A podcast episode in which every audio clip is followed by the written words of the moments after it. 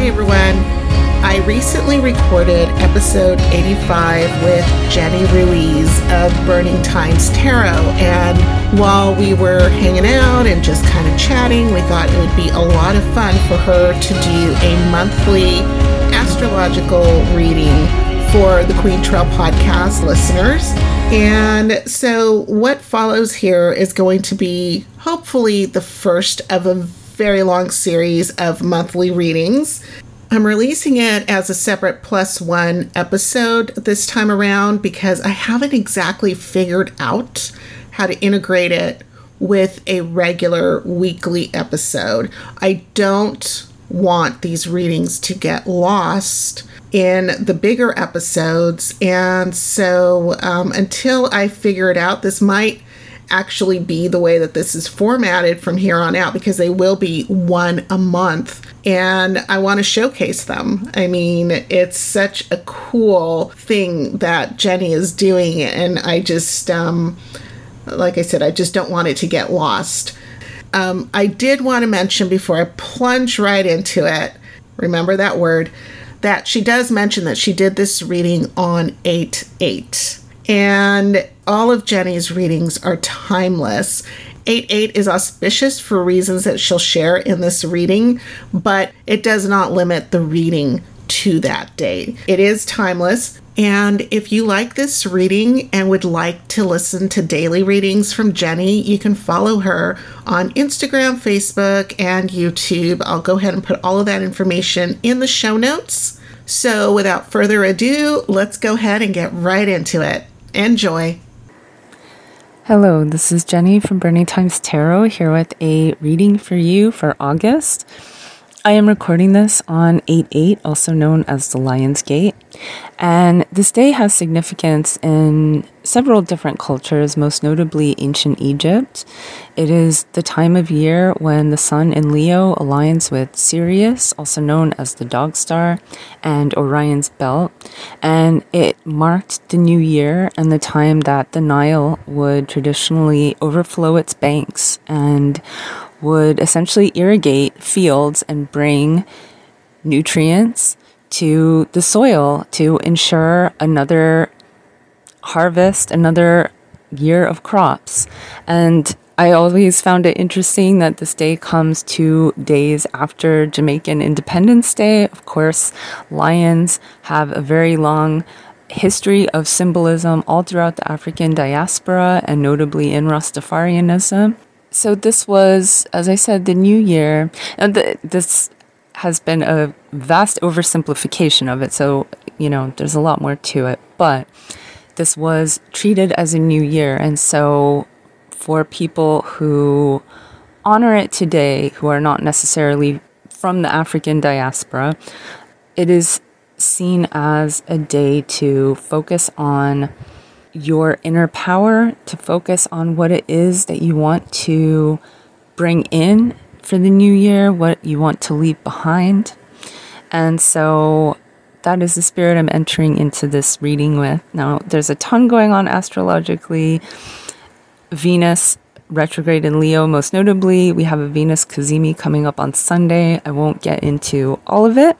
We will get on with your reading. I'm going to pull a couple of tarot cards for you, and then I'm going to finish up with an oracle card from the Healing Waters Oracle by Rebecca Campbell and Katie Louise.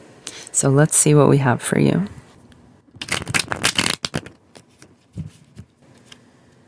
Okay, so the three cards we have here are the Seven of Swords, the Seven of Pentacles, and the Page of Cups. And on the bottom of the deck was the Queen of Swords. And interesting, you got double sevens on 8 8. So the Seven of Swords is traditionally known as a card of deceit. It can be, it can talk about where we are deceiving others, but it can also talk about the places where we deceive ourselves. And that is the message I'm getting really strongly for this right now. There is something that you have recently come to terms with, something that you maybe didn't want to admit to yourself or didn't want to see. And you're finally being honest with yourself about something. And I feel like that has actually even though it may ha- come with a certain amount of pain, I feel like it's also released a certain amount of burden from you. Because whatever it was, it was something you were holding on to. And so maybe this is something you've been forced to let go of. Um, it will be different for all of you. But whatever this is, I feel like it is a positive. With the Seven of Pentacles, it is someone who is waiting for their work to bear fruit or is in the process of observing their work bearing fruit. And maybe at times you have felt like this was a fruitless endeavor. Maybe whatever this situation was that you were hanging on to, or whatever idea it was that you were having trouble facing or letting go of, may have made you feel a bit hopeless or stuck in a cycle. And I feel like this is finally ending. And whatever truths you've been able to face, whatever healing you've been doing, you are going to see tangible results of that. And then following on from that, the Page of Cups. The pages in tarot are a youthful energy. They can talk about children, but I really take it, generally speaking, as more speaking to our inner child. And the Page of Cups is this sense of surprise. It's being able to approach life through the eyes of a child or through a student and really being open to what is around you and to the ways that the universe can surprise you in really delightful ways when we detach when we let go of the things that we are clinging to.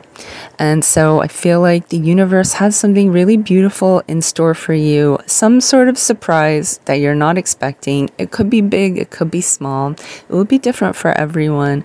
But this is something that is going to bring you an some amount of happiness or fun or relief.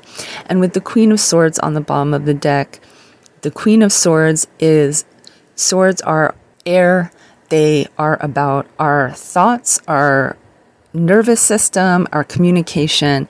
The Queen of Swords is very clear, is very incisive, yes, logical, but also kind. She holds one sword, and this has nothing to do with gender. This can go for anyone who is listening, but the way that she is depicted traditionally in tarot, she has a sword in one hand and the other hand is outstretched. And so, as logical and decisive as she is, she can also be kind and welcoming. And so I feel like whatever it is that you have let go of, and whatever this surprise is that is coming in for you, it's going to enable you to really strike. And and Queen of Swords is traditionally um, considered a Libra card, which is all about balance, right? Libra is represented by the scales. And so striking that balance between having a better sense of clarity, but also knowing how to be gentle with yourself and with others, and maybe to be a little bit more accepting because you are letting go of something that you have been holding on to a bit too tight. And the universe will reward you. So I forgot to pull an oracle card. I always do that. Okay, we're going to pull an oracle card for you. Plunge. Don't hold back. It's time. Go for it. Dive in. This is definite Page of Cups energy. So, again, be open to whatever little surprises the universe has in store for you, even if some of them might seem unpleasant in the moment.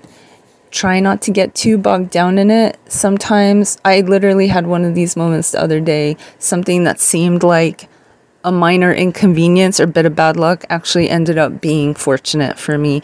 And so I feel like that's what this is saying. You know, even things that might seem like an unfortunate turn in the short term, I think it won't be too long before you realize that it could actually be something that worked out in your favor in the long run. So I hope you enjoyed this reading. If it did resonate with you, please feel free to reach out. I always love to hear people's stories when they come back to me after readings, and I will see you in the next ones. Good luck.